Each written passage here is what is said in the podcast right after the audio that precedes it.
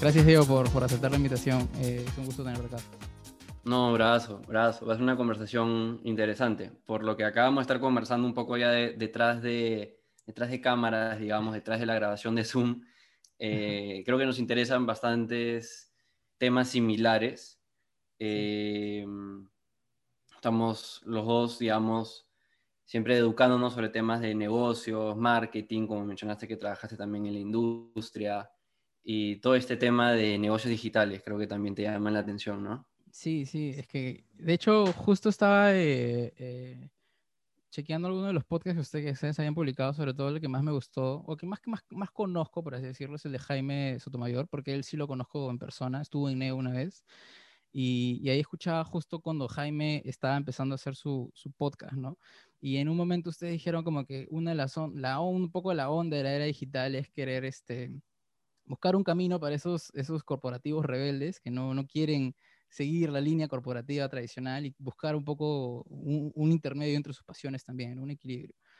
Y, y, así es como nace también mi, mi, proyecto, ¿no? O sea, yo me dedicaba al camino corporativo hasta el 2018, que estaba en NEO, como te comentaba, eh, era consultor y, de verdad que me gustaba, no, digo que no, me sigue gustando, me gusta mucho el marketing, me gusta mucho el emprendimiento, me gusta mucho el camino corporativo, la innovación.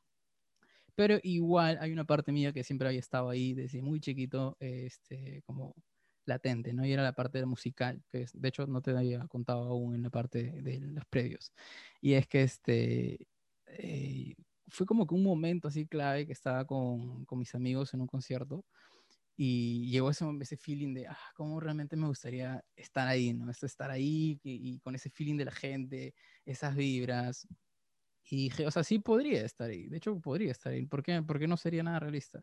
Y dije, sí, de hecho que sí podría, sin embargo, es más, ya lo venía intentando, pero no tenía el tiempo como para poder realmente hacerlo, ¿no?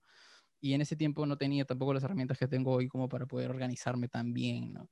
Eh, así que iba pensando un poco em, y aproveché, esta oportunidad que te dije de irme a Europa de viaje y dije, ah, bueno, acá haré mi, mi, corto, me iré de viaje un ratito, pensaré bien qué es lo que quiero y ahí empezó mi camino. Y desde entonces no, no, he vuelto al camino corporativo, igual sigo trabajando como emprendedor, soy consultor de, de marketing, o sea, tengo independientemente algunos clientes, eh, pero a la par también intento crecer mi, mi, camino artístico, por así decirlo, ¿no? Quiero ser eh, músico y es en eso Claro, creo que, que, esa mentalidad que mencionas de dejar el mundo corporativo, que es algo que yo también tengo, o sea, que hemos hecho, Santiago, mi socio y yo, eh, es algo que tienen muchas personas, porque creo que ya la gente como que está despertando, digamos, al hecho de que es más viable que en años pasados, en décadas pasadas, emprender tu propio negocio.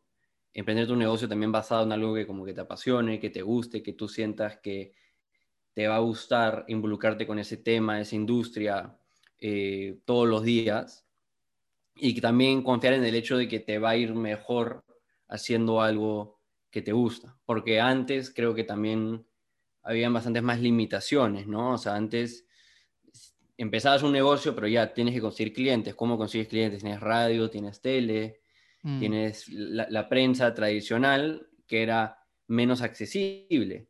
O sea, tenías que tener el contacto o pagar un montón de dinero y hoy en día, ahorita estamos hablando de manera remota, podemos grabar este contenido con nuestras computadoras y celulares y cámaras que antes no habían, publicarlas en redes que tampoco no habían y llegar directamente a, nuestros consumidores. Las barreras de entrada han bajado, sí. definitivamente. Eh, no significa que sea tampoco poco competitivo. El hecho que haya barreras de, entrada más bajas también hace que más personas entren a competir para ser músico como, como tú pudiste ser, o tal vez te, mandes algún día, o para ser marquetero, o para ser, sea lo que sea, ¿no? Pero todavía creo que son pocas las personas que, digamos, han despertado, como mencioné anteriormente, a darse cuenta de que es mucho más viable que antes y hasta más práctico para muchas personas hacer algo propio que seguir esa línea de carrera corporativa, ¿verdad? Sí, es, es alucinante. No sé de qué manera uno llega a ese despertar. No sé cómo eh, en tu caso tomaste conciencia de, oye, creo que realmente eh, se, puede ser, se puede tener una vida estable, ¿no? Porque esa es la idea, no, no, no solamente todo el mundo quisiera seguir sus pasiones, pero la realidad que, que te enfrenta es, a veces no es tan fácil, ¿no? Pero como bien dices, hoy en día hay más oportunidades creativas, sobre todo en el camino digital, la verdad. Yo siento que es más es la escalabilidad que te permite justamente de estas plataformas llegar a, miles de personas. Por ejemplo, yo no tengo nada de TikTok, pero TikTok es como que es un fenómeno brutal, ¿no? O sea, hay un niño que sube unos cuantos chistes y de pronto le pega y tiene 100.000 seguidores, 100.000 personas viéndolo, ¿no? Es como que eso nunca existió antes. Sí, definitivamente. O sea, para mí el tema de, de emprender no era algo que siempre tenía, digamos, latente en mí desde chico, y no te voy a decir que, vendía caramelos de chico, nada por el estilo. En mi familia, en verdad, no es que haya muchos em, emprendedores para nada. Eh, para mí, toda la vida, digamos, durante el colegio y el primer año de universidad, mi mente estaba totalmente centrada en como que línea de carrera corporativa y títulos universitarios para, y, para progresar en esa línea porque es lo que conocía. ¿Verdad? Y fue justamente estando en la universidad, ya más como el tercer ciclo, entre segundo ciclo, tercer ciclo de universidad, que estando constantemente en YouTube, en Instagram, en estas plataformas de redes, que veía personas que no habían seguido ese camino, digamos, tradicional en la línea de carrera corporativa, que estaban teniendo éxito en lo que hacían, sea que eran un chef, sea que viajaban el mundo, sea que tenían una agencia digital, sea que tenían un e-commerce, sea lo que sea que tenían, eran personas que yo podía ver de manera tangible que estaban teniendo éxito y estaban viviendo un estilo de vida que me llamaba la atención fuera de lo que yo antes pensaba que era, digamos, lo único que se podía lograr, o lo que era como que viable, lo que era pragmático, lo que era lógico seguir para, digamos, tener una vida em, estable y feliz, en pocas palabras, ¿no? Em, y ahí me empecé a hacer la idea y también creo que el, hecho de emprender requiere de esa confianza en ti mismo para ver eso, para ver esas personas y decir yo también puedo. Ese, ese creo que es como que el primer chip, ¿no? Que, que, que las personas tienen que como que pasar, digamos, que tienen que, que reconocer que tienen que cambiar en su estado mental, que hay muchas personas que ven a estas personas que están logrando algo, sea en el rubro que sea, sea como emprendedor o dentro de una línea de carrera corporativa, que no creen que ellos pueden lograr ser CEO de una empresa grande, como tampoco tener un emprendimiento grande o tener un emprendimiento no tan grande, pero que te permita la libertad de viajar el mundo y vivir tu día a día como tú quieres bajo tus propios términos, ¿no? Ese es el primer cambio que yo personalmente, no sé si por mi personalidad o qué, si sentía que si es que hacía algo que me gustaba, me iba a ir bien. En el colegio tampoco, o sea, en los cursos que me gustaban me iba bien, en los que no, no. Pero en lo que me gustaba, me metía de lleno, como que nerdeaba, o sea, como que me, me gustaba aprender por mi cuenta de manera autodidacta sobre las cosas que, que, que, me apasionaban, ¿no? Desde cosas de deportes hasta cosas de negocios. Entonces, una vez que como que vi ese mundo de emprendimiento online, me metí de cabeza y me empecé a hacer la idea de que de que quería hacer algo propio, también en contraste con el hecho de que tomó una mayor importancia en mi vida como que el autoconocimiento eh, sobre mí mismo, como que hacer test de personalidad online, desde como que el Myers-Briggs, que es uno que, por ejemplo, hacen también en muchas empresas, que es 16 personalidades, yo soy, por ejemplo, ENFP y mi socio también. NFP. y viendo, por ejemplo, Ajá. Ah. Y viendo cómo, cómo, cuáles son las cualidades, cuáles son, digamos, las fortalezas de un NFP y ves las carreras que tenía, me sonaba marketing, o sea, me salía marketing y yo decía, oye, esto, esto puede ser, o sea, nunca había pensado a, detalle como que marketing, publicidad, etcétera, que era, digamos, una, un camino a seguir. Eh, pero de ahí en retroceso decía como que sí, me encantan las películas, me encantan los medios, me encantan las redes sociales, me encanta la comunicación, me encanta hablar, me encantan las ventas también. Entonces ahí como que me entró el chip de, ah, puedo emprender una agencia de marketing digital. Y fue cuando me fui de intercambio, ya en el sexto ciclo, que conocí a mi socio, que él estudiaba derecho, que él también, a su manera, pero de bien similar a mí, eh, tampoco se veía siguiendo esa línea de carrera, digamos, tradicional corporativa y también quería emprender, em, quedamos en la idea de, empezar esta agencia juntos. Y, así es como empezó nuestro camino de emprendimiento. Y no te voy a decir que sabía exactamente todo lo que tenía que hacer al inicio para emprender cuando empezamos la agencia en el 2017. Era simplemente el hecho de como que ya no sabemos nada, pero si día a día trabajamos en esto que creemos que nos puede gustar, no lo hemos hecho, pero creemos que nos puede gustar, nos vamos a volver buenos en ello. Y es un tema de día a día, mes a mes, año tras año, ir mejorando. Y luego miras hacia atrás y es como que eres otra persona. Y ahora es como que fácil decir, sí, al toque emprender, pero en el momento hay muchas dudas, pero simplemente tienes que como que saltar a la piscina y con todas las dudas igual empezar. Muchas personas, de nuevo, el tema de la confianza se quedan ahí como que no puedo y creen que tienen que tener todo, todo perfectamente planificado y estar en plena confianza de que van a lograr, no, hasta ahora tengo dudas de que eh, lo que podemos lograr o lo que no, pero es un tema de simplemente seguir adelante. Y entonces, ese es como que el primer cambio de chip, que me imagino tú también lo has tenido a, tu manera, ¿no? Empezando fuera del aula, por ejemplo. Yo, yo, creo que es eso que, que comentabas del el segundo chip, que es el autoconocimiento, este, e, e, es la pieza clave, ¿no? Es, eh, ah, incluso hasta esos test de personalidad, yo también he hecho algunos, eh, yo he hecho el de Big Five, que es, es muy similar también. Es como em, tratar de entenderte, ¿no? En tratar de entender tu, tu naturaleza, tus gustos, tratar incluso hasta escribir. Por ejemplo, creo que eso fue una de las cosas que también me, a mí me sirvieron un montón, que empezar el hábito de, de, escribir, de escribir como un diario, o sea, escribir mis pensamientos, escribir este, mis ideas. Al inicio lo hice como un hábito de que no querer olvidarme algunas ideas que tenía, eh, pero eventualmente las revisaba y, veía un patrón, o chequeaba lo que iba escribiendo y decía, oye, hay cosas que particularmente me van gustando constantemente. Y, yo creo que esa, esa, esa etapa de, autoconocimiento, de, de, poder entenderte bien y justamente adoptar y aceptar ciertas cosas que te gustan de ti, yo creo que eso, eso podría ser un camino inicial como para poder fortalecer ese, esa confianza, ¿no? Porque a veces como que necesitamos un poco de feedback para saber en qué somos buenos o em, qué es, en qué podemos realmente desarrollar nuestras habilidades. Eh, yo creo que es algo que quizás podría, podría servir mucho para, para, para, para, muchas personas que quizás no tienen claridad del hecho de ese ejercicio eh, proactivo de querer entenderse a sí mismos y un poco el autoconocimiento es lo que, lo que lleva a, a cada uno de ellos, ¿no? Claro, en, o sea, en esencia lo que quieres hacer es como que buscar la intersección entre tres variables, entre qué cosa te gusta hacer, cosas que te gustan hacer, cosas en las que eres bueno o buena haciendo. Y en tercer lugar, cosas que el mercado o un grupo de personas, sea un mercado grande o pequeño, necesita.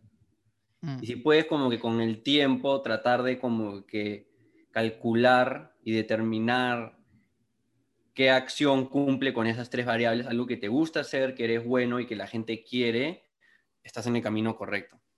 Como el Ikigai. Ajá, claro. Qué chévere. Y, ¿y en qué momento, y en qué momento pasó esto, esta historia que me contabas de, de empezar a decidir hacer este, la base media? Eh, ¿tú, ya ¿Tú has terminado la carrera o fue como que en el proceso de la carrera? Eh, ¿Cómo fue la, iniciativa para poder emprender? ¿Fue antes o, después de terminar una formación profesional? No, o sea, mira, yo, yo empecé en ingeniería en la Universidad de Lima Em, y al toque, en el segundo ciclo, me di cuenta de que si bien podía acabar la carrera y todo, iba a ser, iban a ser cinco años de sufrimiento porque no me gustaba. En matemáticas era bueno, ciencias, o sea, no me interesaba tanto. Más física porque era más ligado a matemáticas, pero biología y química, ah, lo odiaba. Y, es gran parte también de la carrera, ¿no? y, y en ese momento también me di cuenta más por tema de introspección de que no quería trabajar para alguien más. O sea, yo conociendo a mí mismo, haciendo esa introspección, ese autoconocimiento, creo que determiné por lo mismo de que si simplemente encuentro algo que me gusta, voy a ser bueno haciéndolo porque, o sea, me gusta trabajar, me gustan las cosas en las que estoy interesado y, soy como que afanado, en pocas palabras. O sea, como cuando me, algo me, llama la atención, quiero aprender todos los días sobre ese tema, quiero practicarlo, quiero mejorar. Eh, entonces, ahí como que se me empezó a meter la idea de empezar a emprender y en el tercer ciclo me acuerdo que ya me había cambiado de administración, más como que tratando de seguir esta línea de que quiero emprender y igual me sentaba en clases y estaba en Instagram y veía cuáles eran los modelos de negocios digitales, así como que qué negocio puedo empezar estar en una universidad. Eh, algo que en verdad puede ser desde una computadora, un celular y pueda, en teoría, trabajar desde donde yo quiera, cuando yo quiera, desde una computadora, teléfono, etc. En ese momento me acuerdo que el, el, digamos, el negocio más accesible, de menor barrera, cuando Instagram en verdad publicabas algo y, y el alcance orgánico era mucho mayor, o sea, tu contenido llegaba a más gente, era como que empezar un canal de algún tema, por ejemplo, de comida o de algún deporte o de temas de lujo y tener tanta, tantos seguidores, tanto engagement que las marcas te pagan por promocionar algo.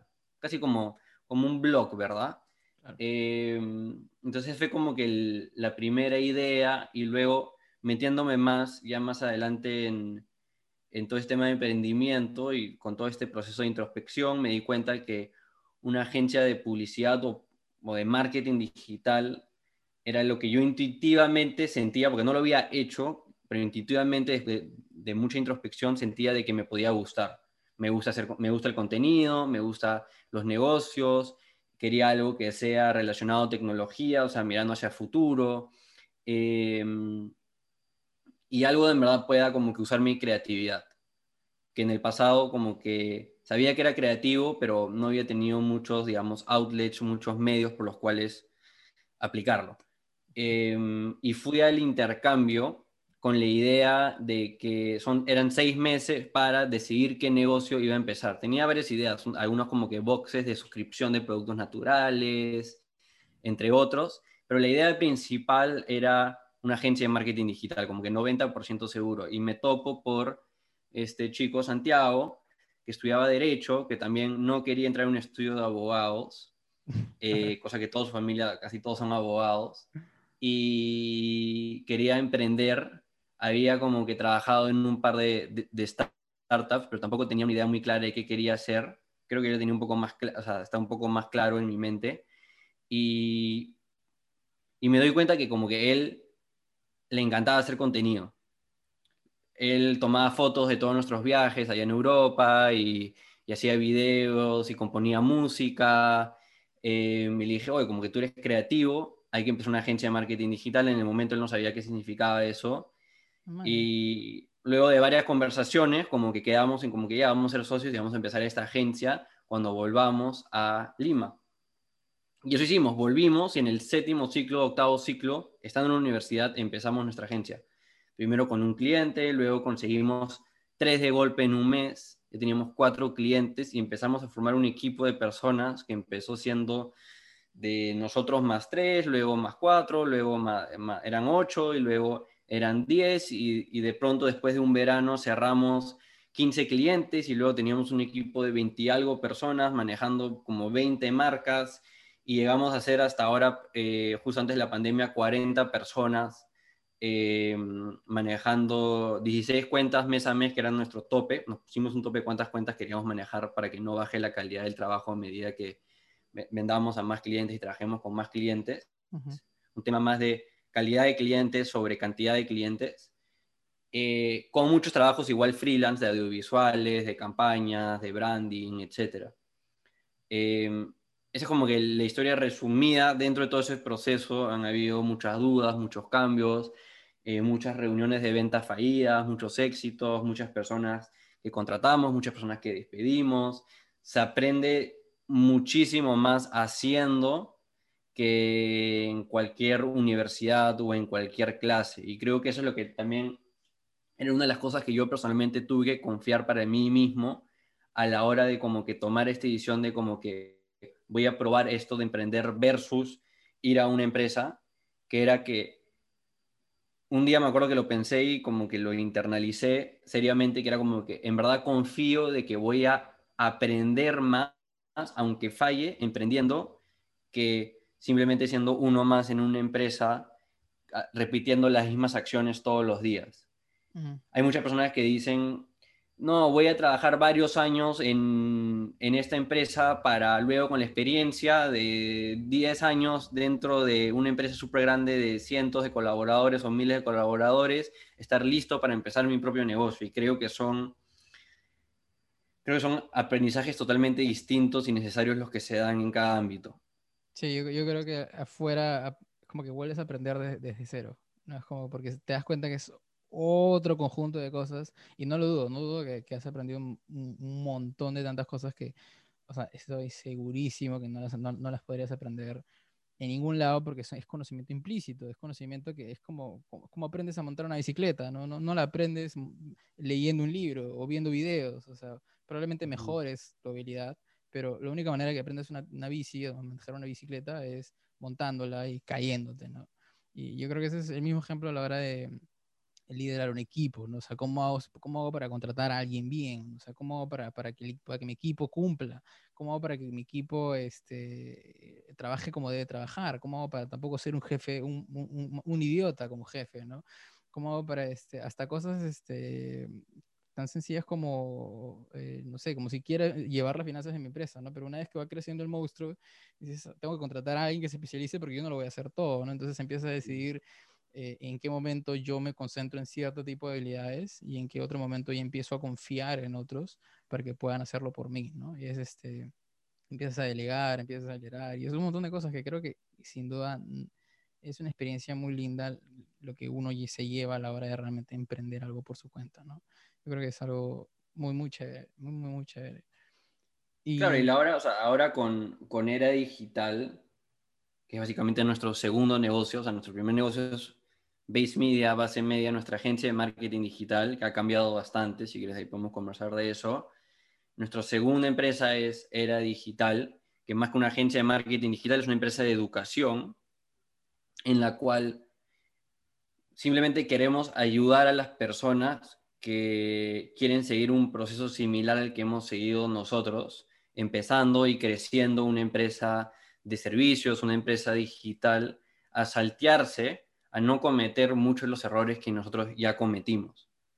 Y, tampoco es que le empezamos diciendo como que ah, sabemos todo y tenemos todas las soluciones de todo, es simplemente no, tenemos cuatro años de experiencia, acá están las cosas que hicimos bien desde el inicio, acá están las cosas que hicimos mal y nos dimos cuenta que son erróneas.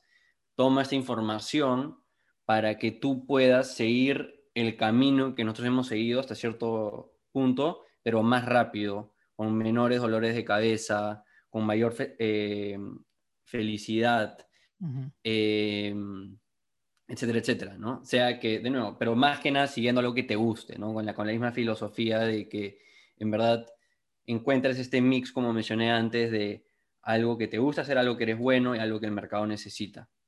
Claro, ¿y por qué, por qué decidieron crear una marca distinta y no el podcast fue de, de base media? Eh, y fue un modelo de producto adicional a, la, a la marca? Porque creo que hablan a, dos públicos distintos. O sea, la agencia habla a gerentes de marketing y dueños de negocio que están buscando a alguien que simplemente les consiga más ventas a través de marketing digital. Entonces, es un público con un lenguaje diferente, con necesidades distintas, versus el público de era digital, que es alguien que quiere empezar un negocio propio Em, que quiere empezar un negocio que pueda ejecutar día a día, mes a mes, a través de su computadora, un celular, desde cualquier parte del mundo. De nuevo, no estamos enseñando cualquier tipo de negocio, no te enseñamos a empezar una, una productora de carros o una fábrica o ni siquiera un negocio de e-commerce. Enseñamos a empezar un negocio de servicios, sea eso que provees un servicio para alguien más, como una agencia de marketing, como ser un contador, como ser un abogado, como ser un doctor, o sea, que quiera ser un coach o consultor, que es como un nicho dentro de todos los posibles modelos de negocios que hay.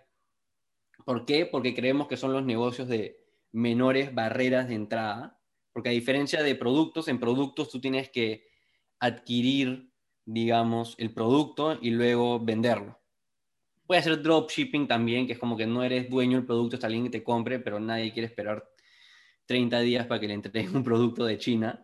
Em, entonces, hay muchos más riesgos con un negocio de productos y es para alguien diferente, alguien que no quiere eh, vender su tiempo, sus conocimientos, una metodología, sino quiere vender algún producto. Entonces, hay mayores barreras ahí, hay mayor inversión, hay mayor riesgo versus algo como servicios, como coaching, como consultoría.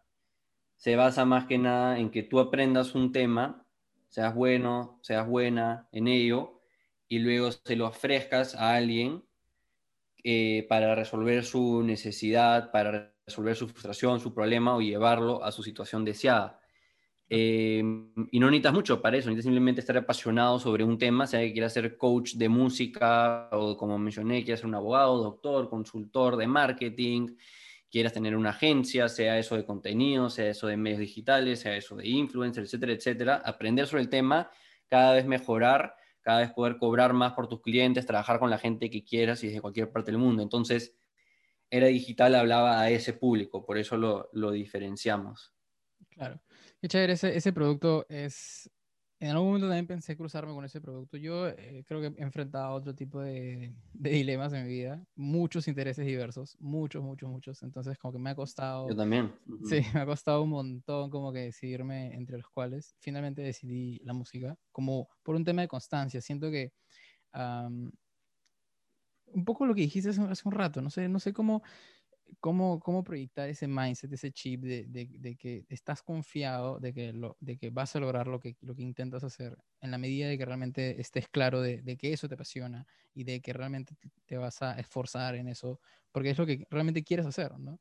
Y, y dije como que por un lado a veces hay opciones que te dan dinero, pero no necesariamente te dan esa motivación como para poder seguir creciendo un, un, un emprendimiento solo por el dinero.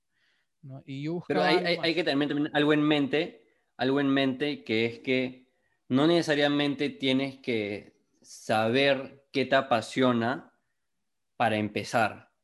Claro. Hay también como que algo que, que, que la gente falla por, digamos, dos caminos de pensamiento que, que, que, podrías tomar con esto. Uno es que, y como mencioné antes, vas a aprender más emprendiendo que trabajando para alguien más, porque te, te, estás poniendo frente a un reto más difícil, el cual va a hacer que, tengas la necesidad de aprender cómo resolverlo, por ende aprendes más que en un reto más fácil como trabajar para alguien más. Eh, y confiar de que este proceso de emprendimiento te va a enseñar.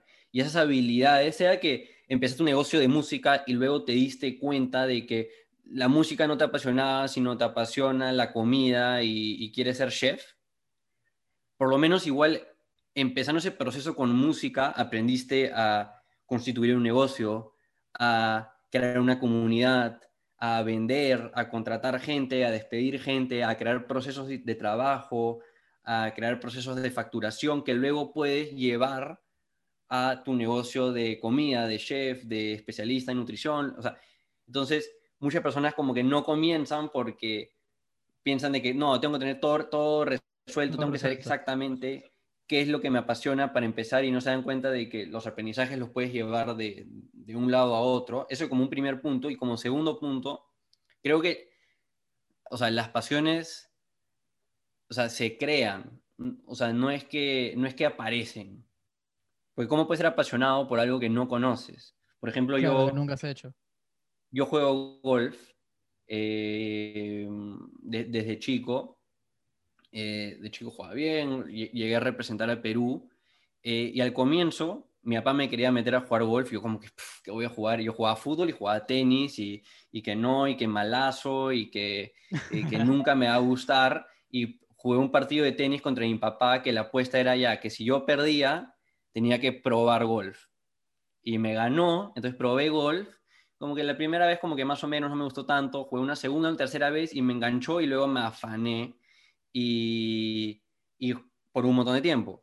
Igual que antes, o sea, yo no sabía que emprender eh, o emprender una agencia de marketing era mi pasión, simplemente era como que una hipótesis, digamos, de que creo que me puede apasionar esto, creo que iría bien con cosas que me gustan, cosas que podría ser bueno y algo que el mercado necesita y al meterte a hacerlo, y al fallar y luego como que te va un poquito mejor y luego vendes tu primer cliente y luego te despiden, pero al toque consigues otro cliente que, que era mejor que el anterior, te vas apasionando por el tema.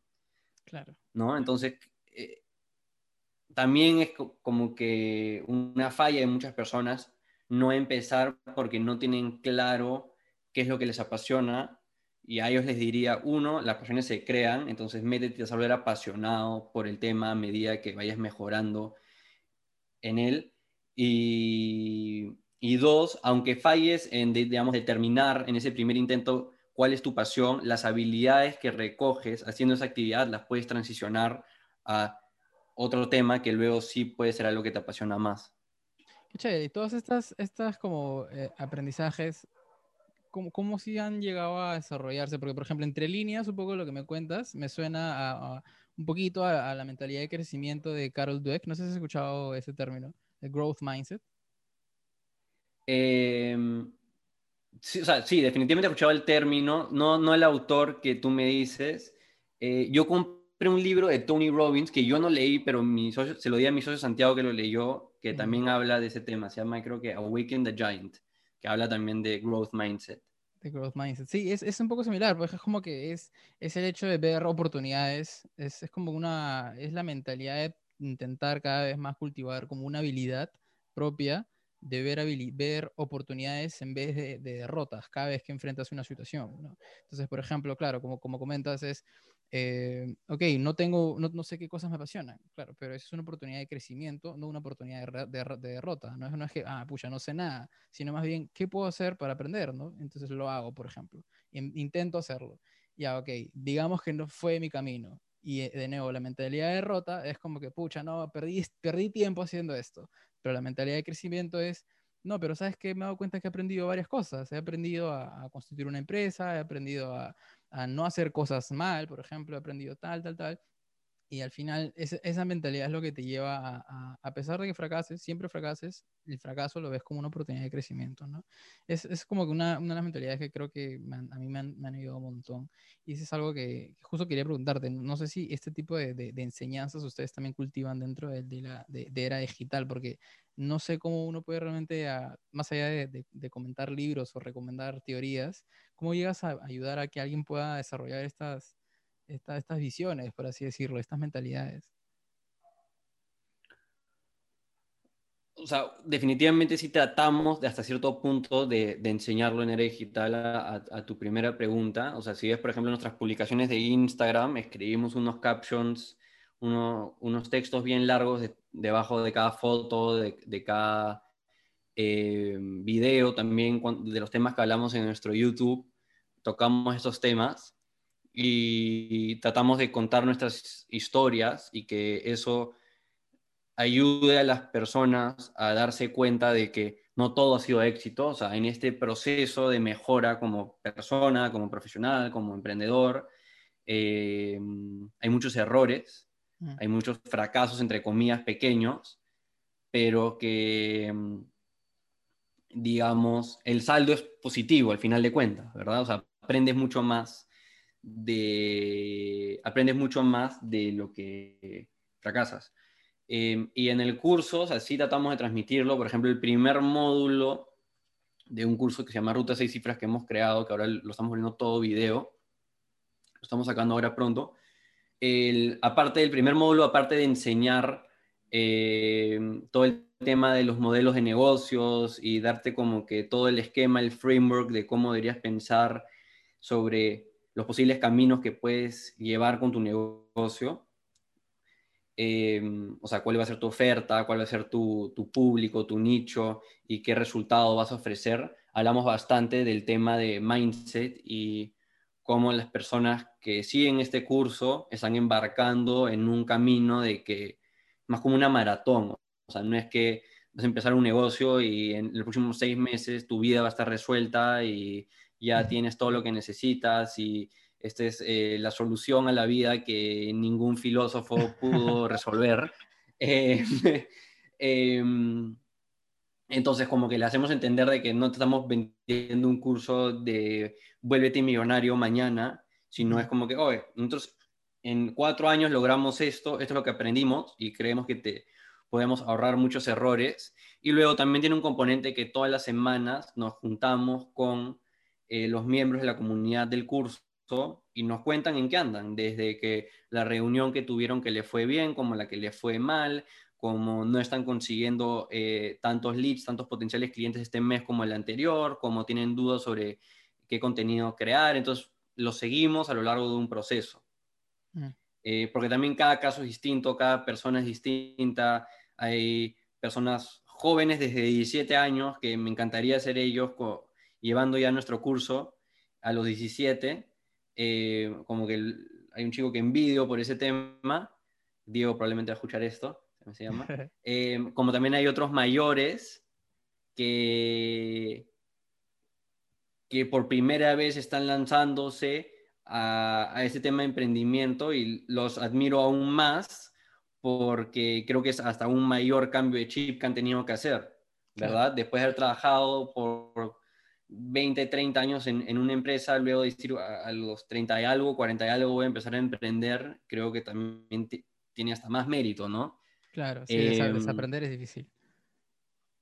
Pero, pero al final de cuentas, a lo que quiero llegar es, o sea, no es que vendemos una solución, hay una metodología, hay un paso a paso que, es, que, que recomendamos seguir, pero al final de cuentas cada uno va a aprender en la cancha por sus propias experiencias, porque eso, el aprender en la cancha, tener esas reuniones, que alguien te diga por qué no, le, no quiere comprar tu producto versus otra persona que sí te lo quiera comprar, como que, que un cliente te despida, como tener que tú despedir a alguien, como probar una campaña de marketing que funciona y luego otra que no, y ver en base a situaciones reales en las cuales te metes en tu vida, eso es lo que en verdad se te va a quedar.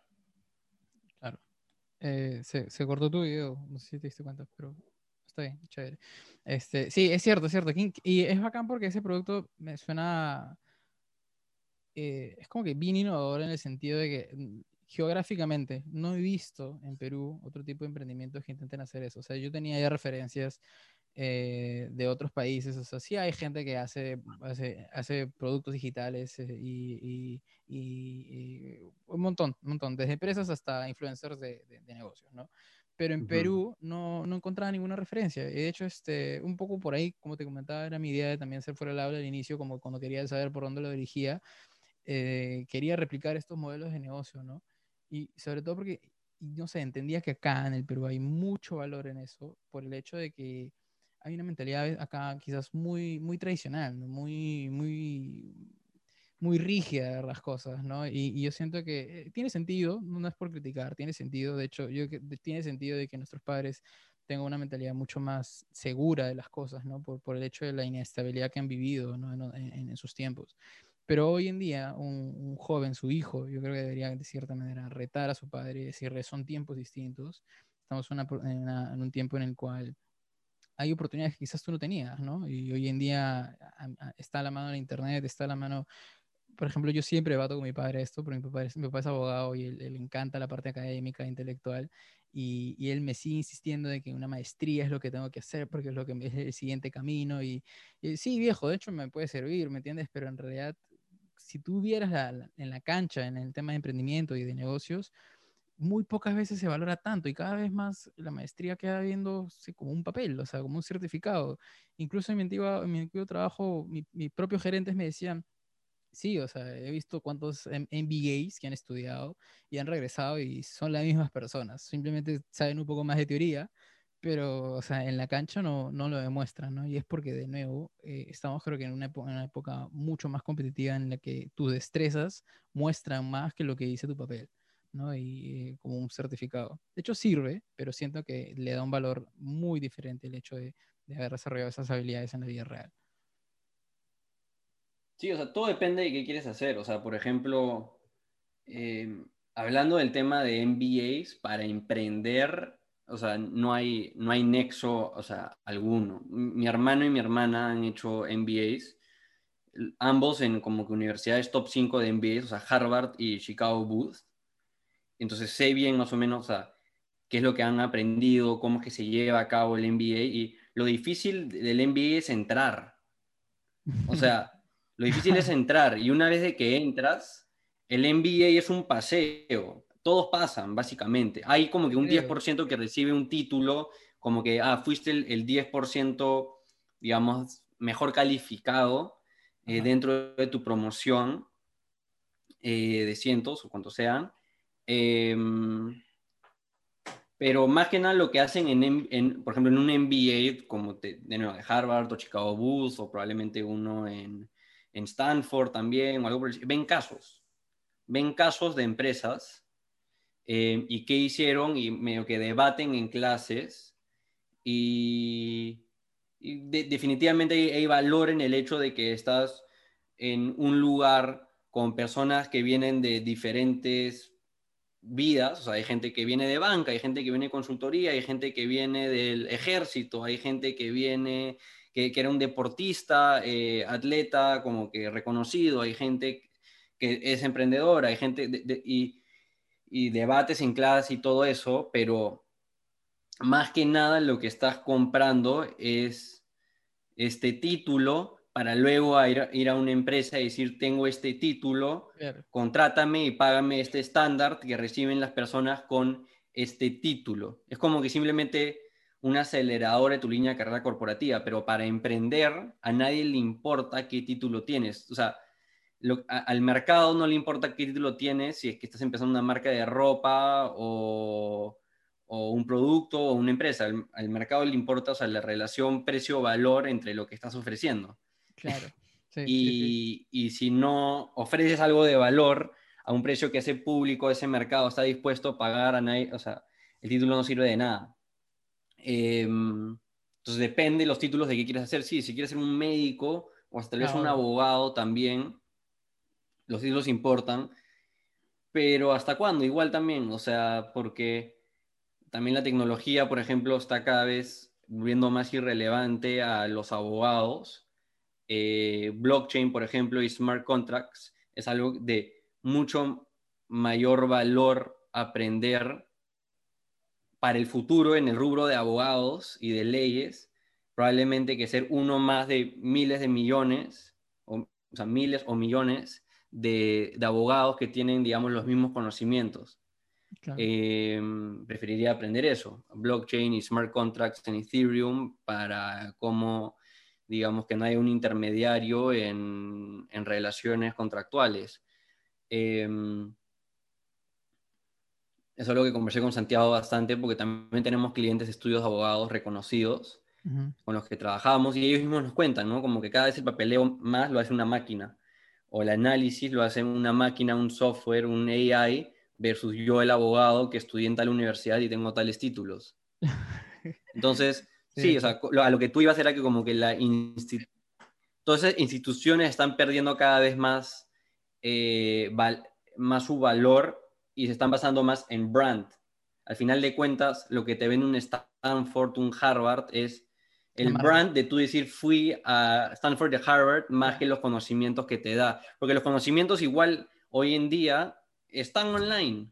Está todo en internet puedes comprar cualquier libro, puedes leerte los mismos libros que te dan ahí, pues hay hasta clases online gratis de esas mismas universidades. Entonces, el conocimiento es más un commodity, lo que importa es la experiencia y cómo se aplica ese conocimiento, que en un aula no lo vas a aprender, lo tienes que hacer. Sí, qué gran reflexión, ¿eh? qué, qué monstruo, ¿verdad? Porque es cierto, y de hecho, también como dices, ¿no? Depende de para qué quieres usar ese, esa maestría, ¿no? O sea, si, si, por ejemplo, yo creo que es un tema aparte, pero sí hay gente que, que no le gusta emprender. Tengo amigas que me dicen, no, no, no, quiero emprender, no, no me gusta. Yo quiero un, camino seguro, quiero trabajar en una empresa y tener la, la tranquilidad de que mes a mes me van a, me van a pagar, ¿no? Entonces, claro, si en ese sentido tú tienes claro qué cosas te gustan y te, tienes claro el estilo de trabajo que, que, que, conlleva trabajar en una corporación, entonces quizás una maestría sí te sirva porque justamente como dices, una maestría te ayuda a escalar, ¿no? Eh, mm, te, te, demuestra un poco, mira, me estoy desarrollando, eh, valgo más competitivamente, sobre todo porque estoy a la universidad, entre la universidad, entonces sí, sin duda hasta un momento, también creo, hasta algún momento va a seguir siendo de valor ese papel, porque como tú dices, cada vez más, incluso dentro de las empresas, que hay emprendimiento, ¿no? ¿cómo se dice? Entrepreneurship, emprendimiento interno, es como, o innovación, por así decirlo, hacen que un montón de, de procesos y puestos se vayan desapareciendo, ¿no? Porque cada vez más pierden valor. Puestos bien repetitivos, puestos no tan eh, capaces, puestos que son eh, eh, reemplazables, por así decirlo. Por, por, una máquina y empiezas a contratar más gente, sobre todo en la parte tecnológica, y ahí es cuando se demuestra más la, la, la, la la innecesidad, innecesidad de un, de, un, de un cartón, porque normalmente quien está bien metido en tecnología sabe que es imposible que una universidad vaya al, mismo ritmo que va la tecnología hoy en, día. O sea, es imposible. Tú vas a estudiar a la universidad, te metes ahorita y, en un mes están sacando un, un, lenguaje de programación nuevo, por ejemplo Go, que es de, Google, y este, no sé si lo estarán enseñando en alguna universidad. ¿no? Y este, entonces no te queda otra que, que aprender afuera, ¿no? No, eh, o sea, eh, exacto. Y, y, claro, y nosotros, o sea, con era digital no es que le estamos hablando a todo el mundo. De nuevo, o sea, tenemos un nicho específico de personas a las cuales queremos ayudar. Nuestro contenido no es para todos, no está pensado para todos, no queremos a todos. Si fuese para todos, a nadie le encantaría, por naturaleza. ¿Verdad? O sea, algo que también siempre hablamos es que tú tienes que ir por tu nicho para poder diferenciarte de los otros competidores en el mercado. Y hablando temas de emprendimiento, ¿verdad?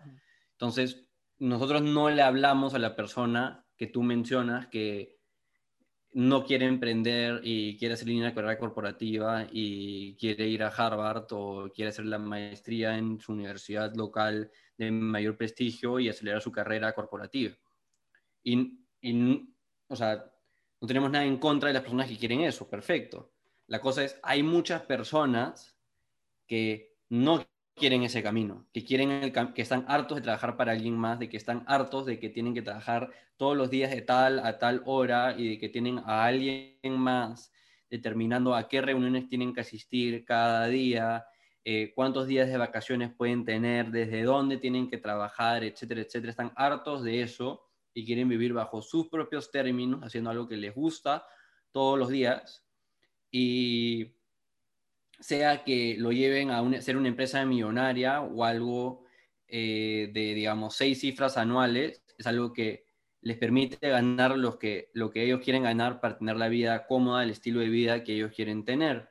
Y bajo ese, digamos, público, bajo ese paradigma, nosotros recomendamos no empezar un app no empezar, como mencioné, un negocio de, productos, no empezar eh, la próxima plataforma de redes sociales que todo el mundo siente que tiene la capacidad de hacer, em, sino simplemente escoge un tema que te guste, que crees que, te gustaría aprender mayor fondo sobre em, y que tú sientas de que hay una necesidad en el mercado y que hay un mercado de gente que quiere resolver tal problema que tienen o quieren llegar a tal situación deseada y ofrece un servicio sobre eso.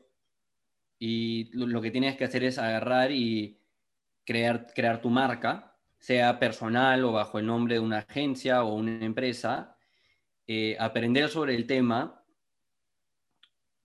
desarrollar una oferta con un compromiso de un resultado que estás prometiendo siempre hablamos de como que la ecuación nicho oferta resultado. Tienes que buscar un público determinado con necesidades o deseos eh, similares y luego desarrollar una oferta, sea eso tal vez un servicio hecho para ti en el cual tú solo me pagas y yo hago todo y te consigo el resultado, o un servicio hecho contigo que tú haces parte y yo hago parte, o algo de coaching uno a uno o grupal o consultoría uno a uno o grupal o tal vez un curso virtual pregrabado que le da todos los conocimientos a alguien para que luego esa persona aplique, uno de esos te ofrece un resultado determinado, que sea que eres eh, nutricionista o coach de fitness y prometes bajar 10 eh, kilos o subir 10 kilos o de músculo o eres contador y ofreces reducir costos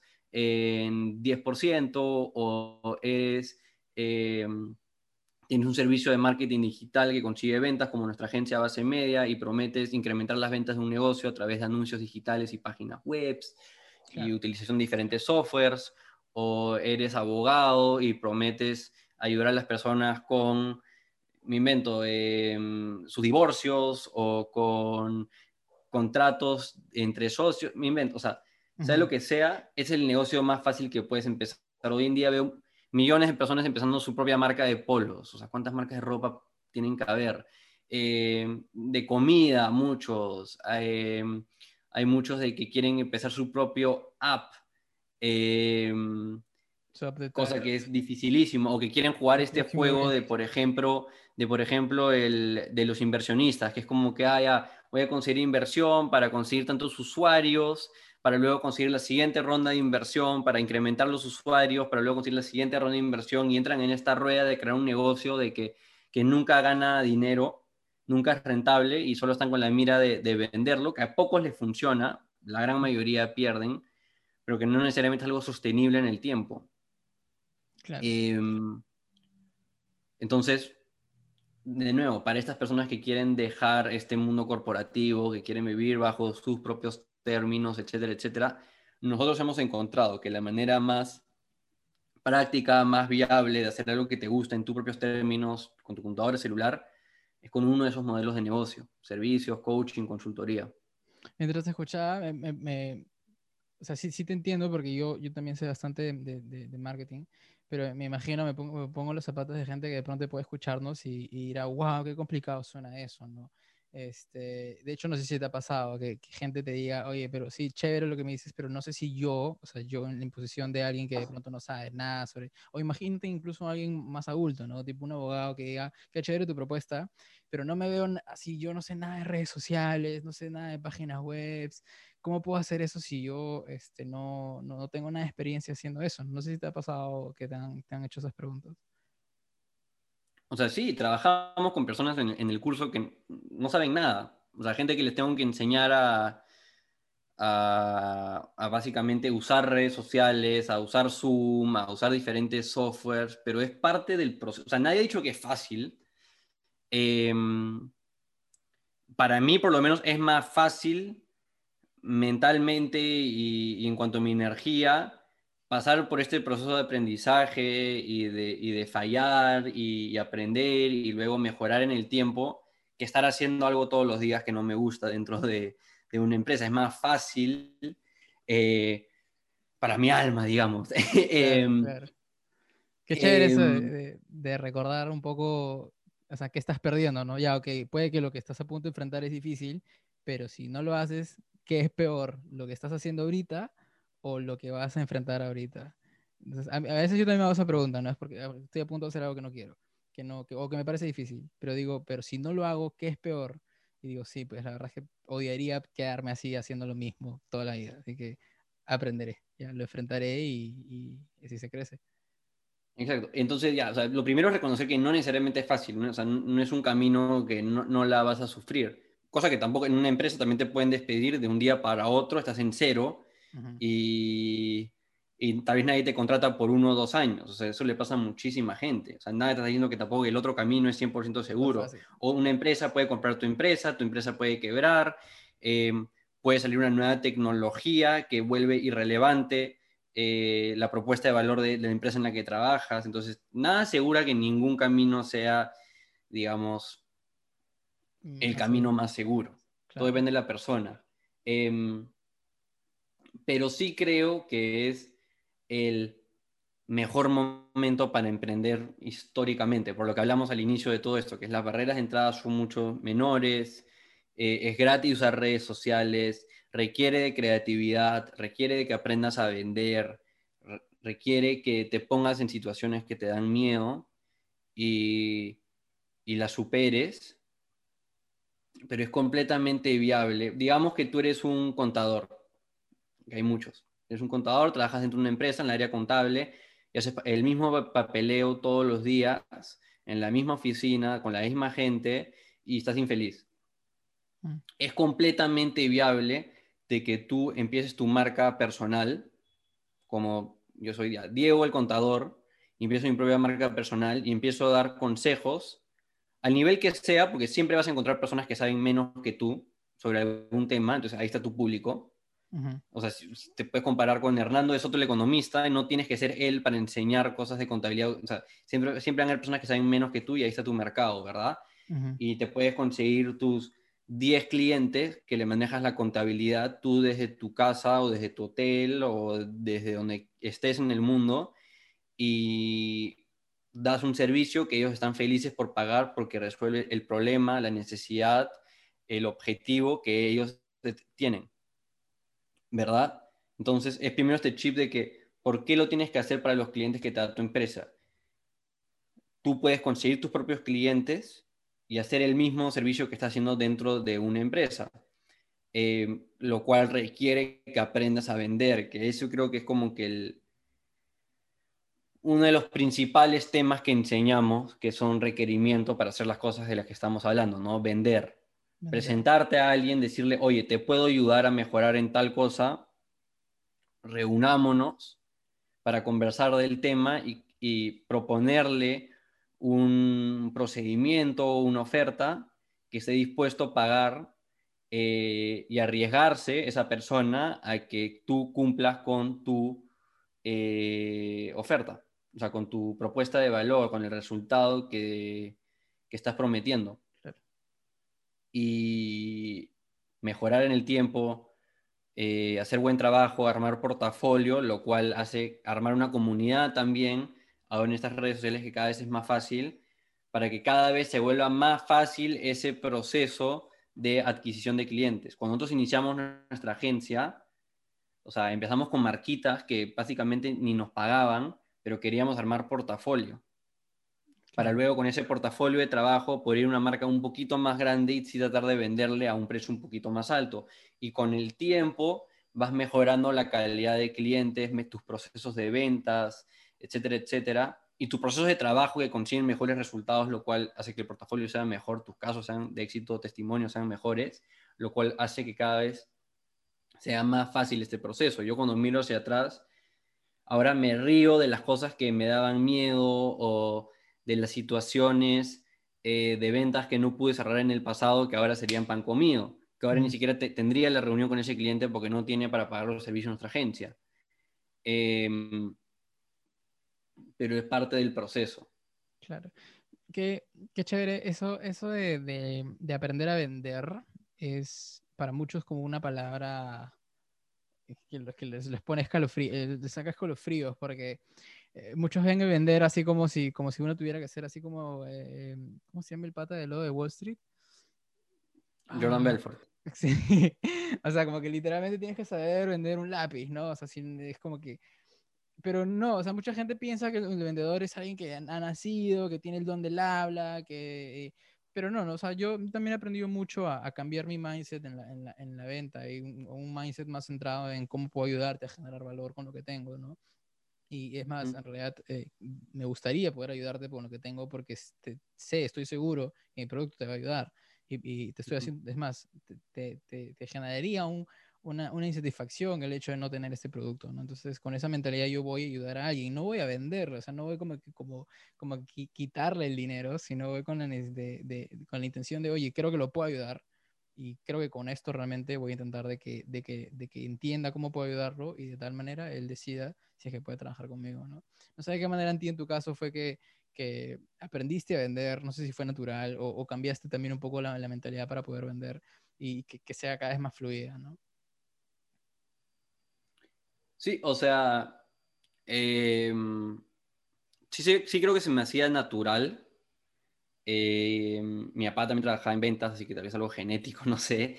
Em, pero siempre fui bueno, por ejemplo, exponiendo en el colegio, en la universidad, cuando te tenías que parar a presentar un proyecto, se me hacía natural, casi de manera improvisada, presentar y siempre me sacaba buenas notas. O sea, siempre, siempre mi nota de la presentación era mejor que la del trabajo mismo, el paper mismo eh, realizado, ¿verdad? Siempre, en el colegio, por lo menos en el mío y en la universidad, eran dos notas, ¿no? Era el trabajo mismo y luego la presentación, y como que sacabas un promedio de esos dos. siempre era más alta la presentación misma. Em, y hemos aprendido mucho de ventas, hemos estudiado varios libros. Por ejemplo, acá hay un libro acá que se llama Influence eh, de Robert Cialdini, que he leído. Acá hay un juego de eh, negociaciones y teoría de los juegos. Eh, entonces, un tema de educarte, pero, por ejemplo, un proceso, y, lo digo acá como que me resumió, de cómo llevar a cabo una reunión de ventas, lo que funciona ahora, que también se parece a un proceso que enseña el que mencionaste, Jordan Belfort, no quiere vender el lapicero, es cuando, antes que nada, antes de la reunión de ventas, como mencioné antes, ¿qué tienes que tener claro? Tienes que tener claro a quién quieres atender, o sea, cuál es tu público, cuál es tu nicho, este grupo de personas con un determinado problema, un determinado deseo que quieren resolver. Luego, una vez determinando esa necesidad, cosa que muchas personas se confunden, que ellos crean el producto, crean el servicio antes de hablar con el mercado y tratan de como que venderles algo que ese público no necesariamente siente que, tiene o, quiere. Eh, ese es un error. Primero tienes que encontrar la necesidad y luego armar una oferta para resolver eh, ese problema, ese deseo. Entonces, el público, luego armas tu oferta que naturalmente ofrece, promete algún tipo de resultado. Entonces, teniendo eso claro, ya puedes como ir a atacar un mercado con, una oferta. Y luego consigues reuniones a través de muchos métodos. Puedes crear una comunidad en redes, puedes hacer prospección en LinkedIn, en Facebook, eh, puedes hasta llamar en frío, llamar eh, mandar correos en frío, puedes hacer anuncios digitales en Google, en Facebook, tener tu página web. Hay muchos medios. Pero digamos que consigues la reunión. ¿Qué quieres hacer una reunión? Primero quieres empezar haciendo preguntas, en seco. Eso también te lo dice el, eh, mismo Jordan Belfort, como te lo dicen muchos otros eh, teóricos de ventas, digamos. Quieres empezar haciendo preguntas, así como un doctor, un cirujano, un médico no te haría, digamos, no te mandaría una receta antes de hacerte preguntas, porque tú dirías como que ni siquiera sabe qué tengo, claro. porque ella me está diciendo qué, qué remedio necesito o qué procedimiento necesito realizado en mí igual es con un vendedor, porque quieres ver si tu oferta en verdad está adecuada para ese público. Volviendo al tema de lo que tú me llamaste, la ética, ¿no? No, no, te voy a vender algo que tú no necesitas, te quiero ayudar, ¿verdad? Eh, capitalismo ético. Ético.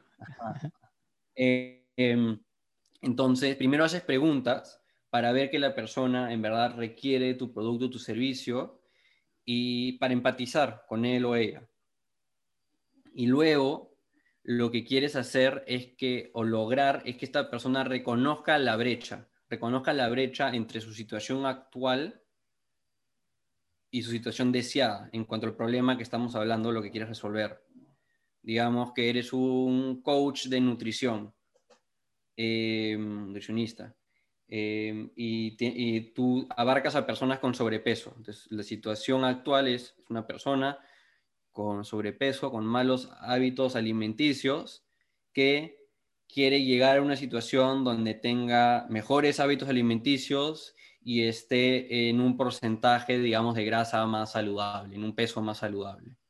Entonces tienes la situación actual y la situación deseada. Entonces, primero haces preguntas y luego básicamente a través de toda una serie de preguntas y, la conversación, necesitas que la persona admita de que quiere llegar de este punto A, de esta situación actual, a la situación deseada, al punto B.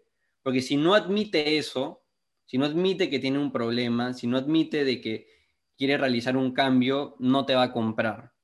Interesante, ¿verdad? ¿verdad? Entonces, es recién cuando la persona admite que tiene este problema que ya puedes pasar al siguiente paso, que es ya plantearle por qué tu oferta, por qué tu metodología, por qué tu servicio, por qué tu producto es el indicado para ellos. Cosa que todas esas preguntas iniciales te han servido porque ya también puedes moldear la negociación, lo que dices, a partir de quién es esa persona en cuanto a su personalidad, en cuanto a cuál es su paradigma, porque hay diferentes tipos de personas. Hay personas que están más orientadas a resultados, hay personas que quieren ahorrar tiempo, hay personas que quieren ahorrar dinero. Entonces, ya dependiendo de qué arquetipo de prospecto es, sabes más o menos por dónde llevar la conversación de ventas, cosa que la experiencia ayuda mucho a reconocer qué tipo de persona, qué tipo de arquetipo es.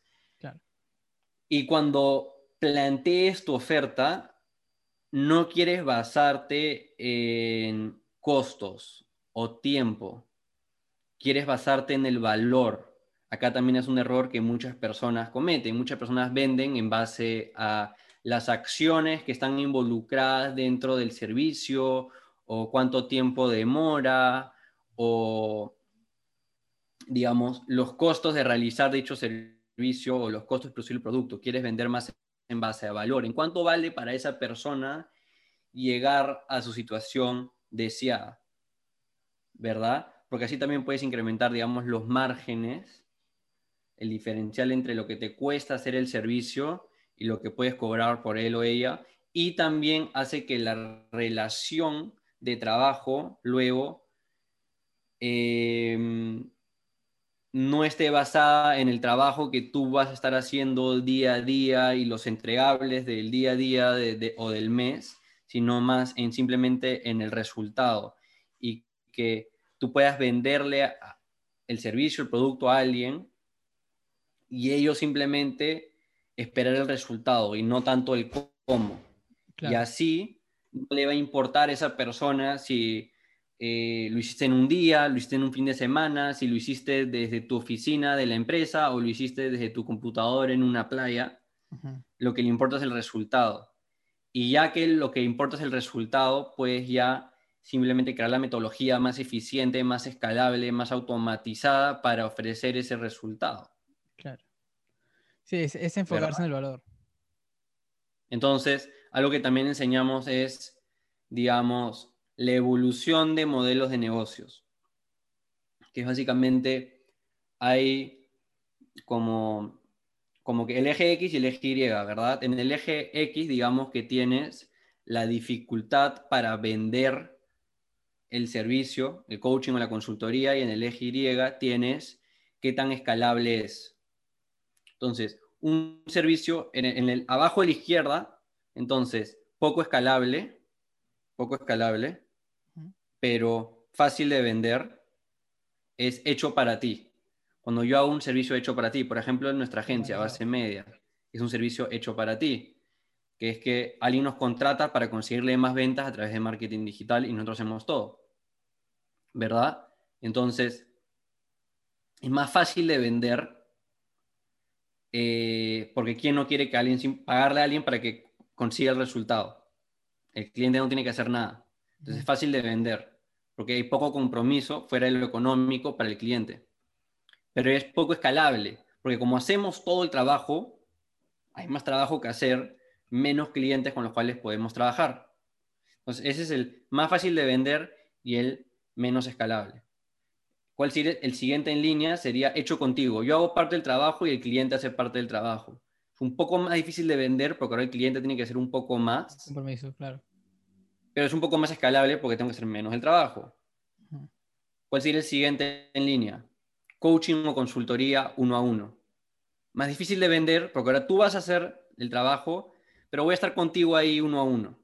Pero es más escalable porque ahora ya no tengo que hacer casi nada, o sea, mucho menos el trabajo y el cliente tiene que hacer más. Puedo trabajar con más clientes en la misma cantidad de tiempo. El siguiente en línea, ¿cuál es? Coaching o consultoría grupal más difícil de vender porque es menos personalizado aún, pero ya no pierdo tiempo uno a uno, sino lo hago en, grupos de 20 o 50 o 100 personas. Y el último en la línea, el más difícil de vender, pero el más escalable, es cuando pregrabo todo. Ya no tengo que hacer cada sesión, cada clase una y otra vez, sino la grabo y te vendo el acceso a un portal donde están todas las clases para que tú veas en tu propio tiempo, el cual es el más difícil de vender porque requiere que esta persona mire la clase toda por sí mismo de una manera menos personalizada, eh, pero es más escalable porque simplemente se puede vender en todo momento a las 4 de la mañana a alguien y, yo no tengo que hacer nada. Una vez que lo creo, lo único que tengo que hacer es marketearlo y venderlo. Entonces ahí está como que evolución de modelos de negocio que nosotros enseñamos y proponemos como los mejores modelos de negocios para empezar. Ahora, no recomendamos que empieces en los demás de arriba. Recomendamos empezar en los demás abajo, donde tú provees el servicio, porque para ir a los de allá, los de coaching, consultoría, curso pregrabado, tienes que tener los conocimientos para enseñarle a alguien para que esa persona consiga el resultado. Si tú no lo has hecho, es bien difícil, es bien poco probable de que lo que estés enseñando sea lo correcto para que esa persona consiga resultados. Entonces nosotros empezamos con nuestra agencia, hecho para ti, y lo seguimos teniendo y lo vamos a ir teniendo en nuestra agencia porque es un gran modelo de negocio rentable, eh, no es muy escalable, pero súper estable, que tenemos nuestros 16 clientes y nos pagan lo que queremos que nos paguen y es un ingreso mensual súper estable. Se va un cliente, lo reemplazamos con otro y todo bien. No puedes quebrar. No puedes perder plata. Em, y ahora hemos empezado también Era Digital, que es el otro lado del espectro la parte más de la evolución, que es un curso pregrabado que también contiene cosas del medio, del coaching grupal. Porque tiene sesión, aparte de tener todos estos módulos de video pregrabado, tiene estas sesiones de consultoría por Zoom grupales, donde hacemos seguimiento a todos los aprendizajes, a todas las acciones que están teniendo los alumnos, todas las dudas que tengan sobre las cosas que han aprendido en los módulos de video. Entonces, eso nos permite enseñar bastante, no tener que estar repitiendo todas las clases una y otra vez, sino ya, las cosas que, digamos, no van a cambiar eh, están acá en la versión pregrabada que son como que las cosas genéricas que tienes que saber, que podemos adaptarlas en base a los cambios en el mercado. Rápidamente podemos grabar un nuevo módulo o reemplazar una teoría de marketing o de ventas o reemplazar el software que, que proponemos que uses. Simplemente borramos el video y grabamos otro y lo cambiamos. Pero también tenemos este componente más humano, más personalizado, en el cual resolvemos tus dudas que tuviste sobre X video que viste, X eh, X teoría, X software que te proponemos que, aprendas y que apliques para vender o para manejar el día a día de tu negocio, como también ayudarte en las dudas que tienes sobre las cosas particulares que tú estás viviendo en tus experiencias personales con tu negocio. Entonces, eso es básicamente lo que estamos enseñando en cuanto a modelos de negocio y cómo puedes transicionar de tú hacer algo a luego enseñarlo. Y esta, esta matriz es la, la, que me estabas contando, ¿es algo que ustedes han creado? O está, está bien chévere, es bien... Eh, a mí me gustan mucho esos frameworks que, que, de cierta manera resumen un, montón de, de ideas, ¿no? Eh, pero está chévere, o sea, sí, sí cuadra mucho sentido, ¿no? El hecho de poder escalar una vez que tienes, por ejemplo, algo, algo como un servicio uno a uno, y, esta, esta, no sé si mentalidad, esto ya creo que es un conocimiento, el hecho de que puedas escalar un producto y que puedas estar generando dinero por ti mientras duermes, es, eh, ese es uno de los, de los, de los resultados oro que, que todos quisieran tener, pero claro, no te puedes saltear el paso si es que primero no tienes el, el, producto, ¿no? O sea, el producto, la habilidad, los testimonios de que realmente sabes y dominas algo.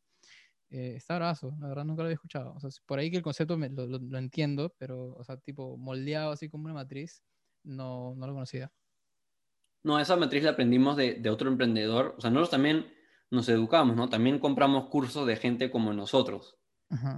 Eh, yo he comprado varios cursos, no te voy a decir que todos han sido excelentes, pero Santiago, mi socio y yo también, o sea, somos autodidactas en el sentido de que estamos constantemente escuchando nuevos podcasts, siguiendo nuevos canales de YouTube, comprando, inscribiéndonos a diferentes cursos que sentimos que nos van a ayudar a nosotros a, mejorar como emprendedores, a, dar más valor a nuestra comunidad. Em, entonces, si hablamos de la universidad, no es que como que haya, no, somos como antieducación, todo lo contrario, estamos empezando una empresa de educación. Solo creemos de que, de que la universidad o digamos, los modelos tradicionales de cómo educarse no necesariamente son los únicos que se necesitan en el mercado, porque pocos enseñan las habilidades más modernas para manejar un negocio, para crear comunidades en línea, para vender, para vivir eh, la vida bajo tus propios términos, digamos. Sí, yo, creo que eso es algo que eh, sí, o sea, no sé cómo más decir, pues, estamos pensando en la misma manera porque en realidad muchas veces en la universidad yo he pensado como que, ¿dónde está el tipo de conocimiento que realmente quisiera saber? Yo estoy en ingeniería industrial ya, en la de Lima también. Entonces, estaba como que ciclo tras ciclo diciendo ya, quizás ya el próximo ciclo ya me van a enseñar cosas más aplicables. Pum, siguiente ciclo, termodinámica. Ya, ok, pero quizás el próximo, ya, no sé, tipo, simulación de sistemas. Ya, quizás el otro, ya y así, pasaba, pasaba, pasaba, y ningún curso era realmente aplicable, obviamente para mí, ¿no? O sea, para mis intereses, no, no, no digo que para todos. Si quizás quisiera ser un, no sé, un supervisor de planta industrial, chévere, ¿me entiendes? No fácil si te gusta acá. Pero en mi caso, yo intentaba encontrar algo que realmente pudiera eh, eh, aplicar a mis emprendimientos, porque yo también estaba tratando de emprender. Me acuerdo que mi primer emprendimiento era unos lentes de madera eh, que por ahí no sé cómo los encontré y dije, qué chéveres, y, le metí pucha y todo, pero este, todas estas cosas de las que estamos conversando no habían, o sea, a menos que supiera cómo buscar, porque ese es otro tema, ¿no? O sea, todo está en internet, pero tienes que saber cómo buscar, cómo encontrarlo, es la, es la habilidad, ¿no? O que alguien te diga, oye, existe este libro, existe este curso, existe este canal. Yo creo que esa es también la, la, la clave, ¿no? Saber cómo, cómo encontrar y cómo, cómo tener esa, esa esa práctica de ser autodidacta, como lo decía, ¿no? El hecho de que cada, uno siempre esté constantemente educándose, no simplemente ya terminé la universidad y ya estoy, ya soy un magnate, ya no tengo que estudiar nada más. No. Eh, y no, ¿no? Porque tienes que seguir haciéndolo y creo que cada vez más todavía. No, sí, cada vez más definitivamente, porque cada vez el mundo cambia más rápido, ¿verdad? O sea, en el pasado, o sea, desde la, no sé, digamos, desde la revolución industrial hasta hasta el Internet moderno como lo conocemos, digamos desde el 95, el mundo no cambió tanto. Tú en los 60 estudiabas derecho, como tal vez, no sé cuándo tu papá, pero eh, eh, estudiabas derecho, estudiabas medicina, estudiabas, eh, eres ingeniero, lo que sea, y te podías tener una idea más clara, te podías proyectar a cómo iba a ser el mundo de acá en 20 años, en 30 años, pero hoy en día con el tema del Internet, eh, toda la, conectividad mundial, eh, cómo la información ahora está más cercana a nosotros y tenemos acceso a todo tipo de información y conocimientos. El mundo está cambiando cada vez más rápido, por lo cual creo que va a requerir de que nos reinventemos varias veces a lo largo de nuestra vida. Sí, sí, el mundo va muy rápido. O sea, todo lo que estoy diciendo ahorita, yo reconozco que tal vez de acá a tal vez 10 años o 15 años o 20 años no sirve de nada lo que estoy diciendo. Por lo menos por el momento, lo que enseñamos en el curso para empezar tu propio negocio y servicios, coaching, consultoría y ser libre y emprender, funciona. Vamos a tener que adaptarlo de acá a 10 años, a 5 años, y eso requiere de que estemos constantemente en la cancha y fuera de la cancha, en libros, podcasts, cursos, etcétera, aprendiendo para mejorar. ¿Verdad? Em, y de eso se trata. Pero todo empieza con lo que hablamos al inicio, ¿no? Con mandarse, con empezar. Porque si todo está en tu cabeza y tienes ideas de que tal vez empiece cuando suceda esto, cuando logre esto, cuando me den este título, ya estoy listo, cuando, eh, cuando tenga tanto dinero ahorrado, etcétera, etcétera, no es la idea. Y tampoco es que tengas que dejar todo para empezar. No tienes que renunciar, no tienes que dejar la universidad.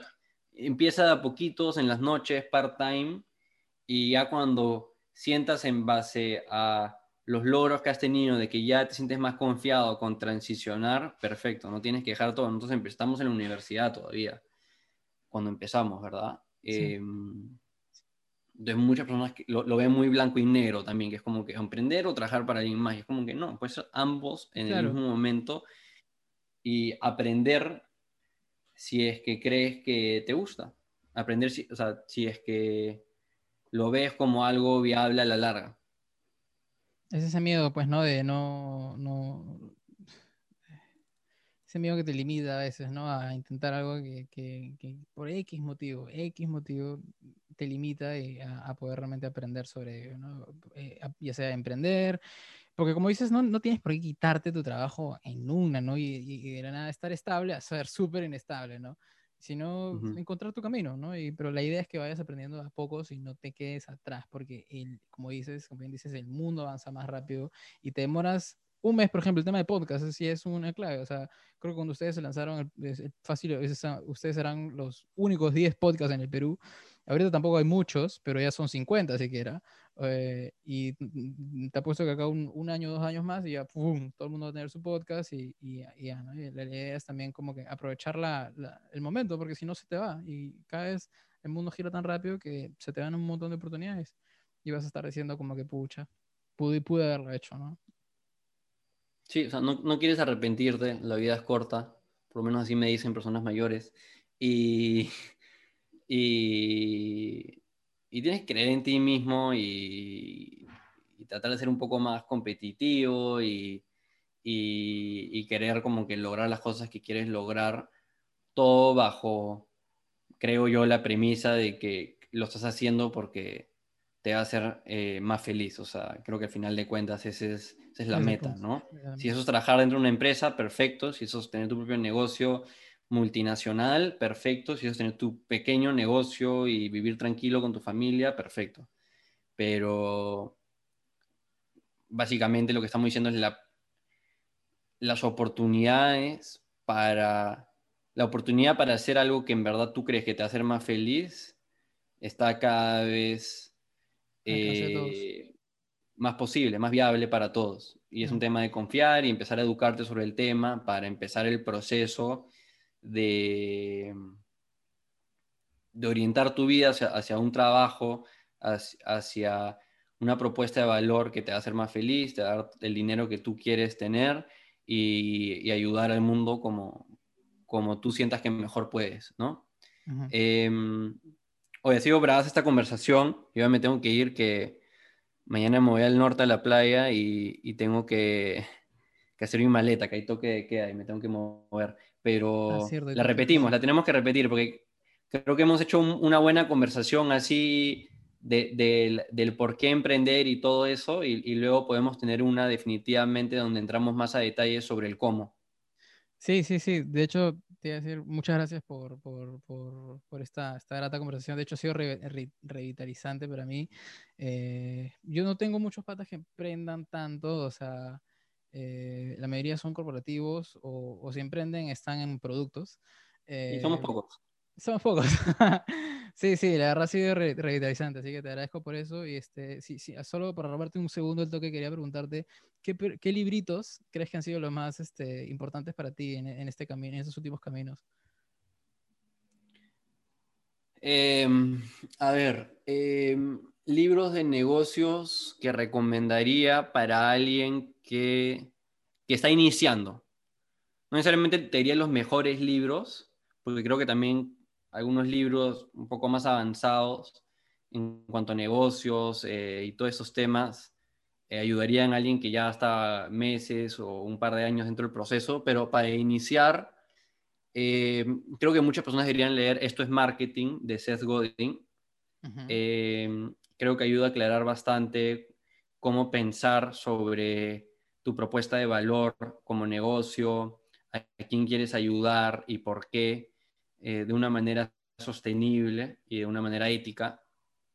Em, creo que el libro La semana laboral de cuatro horas, The Four Hour Work Week de Tim Ferriss, em, es un gran libro para las personas que todavía no se comprometen, no, no digamos, no confían eh, a todo meter eh, la idea de que puedes vivir una vida fuera de una oficina, fuera de una empresa, eh, tú trabajando desde tu computadora, desde tu celular, desde cualquier parte del mundo y cómo en verdad puedes crear los sistemas para maximizar tu tiempo, maximizar tu productividad.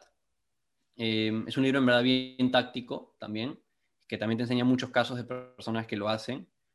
Eh, esos dos libros creo que son claves Em, de ahí, eh, a ver, ¿qué te enseñaría? Te diría que este libro de acá es bien bueno, Influence, Influence. em, que ayuda para ventas, también para marketing, las 22 leyes inmutables de marketing, the 22 Immutable Laws of Marketing, eh, también es bien bueno.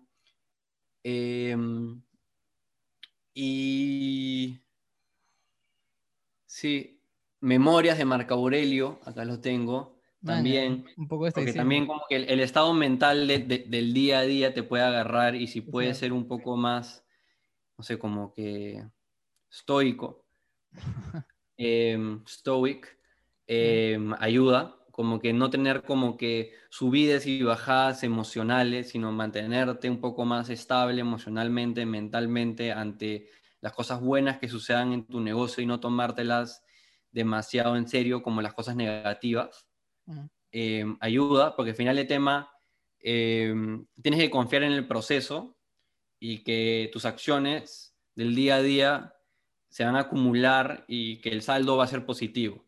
¿no? Muchas personas como que se abruman demasiado y se ponen muy ansiosos, se estresan demasiado sobre las cosas que suceden mal y por eso se rinden también Sí. simplemente tienes que tener más paciencia y creo que libros así también un poco más eh, de estado mental ayudan. Eh, hay un... Sí, hay un libro, hay unos que se, que se me van, eh, pero sí, por ahí empezaría. Monstruo, monstruo. No te robo más tu tiempo. Muchas gracias de nuevo. Y ese librito está, está clave, el de, el de Marco Aurelio. Y nada, gracias. Muy educativa la, la conversación, eh, harta sabiduría eh, y ba- bastante motivadora también. Gracias, Diego, nuevamente y ojalá que se repita esto para otra ocasión. De todas maneras, ahí le repetimos, no te preocupes. Vamos Sí. hablando. Nos vemos. Gracias.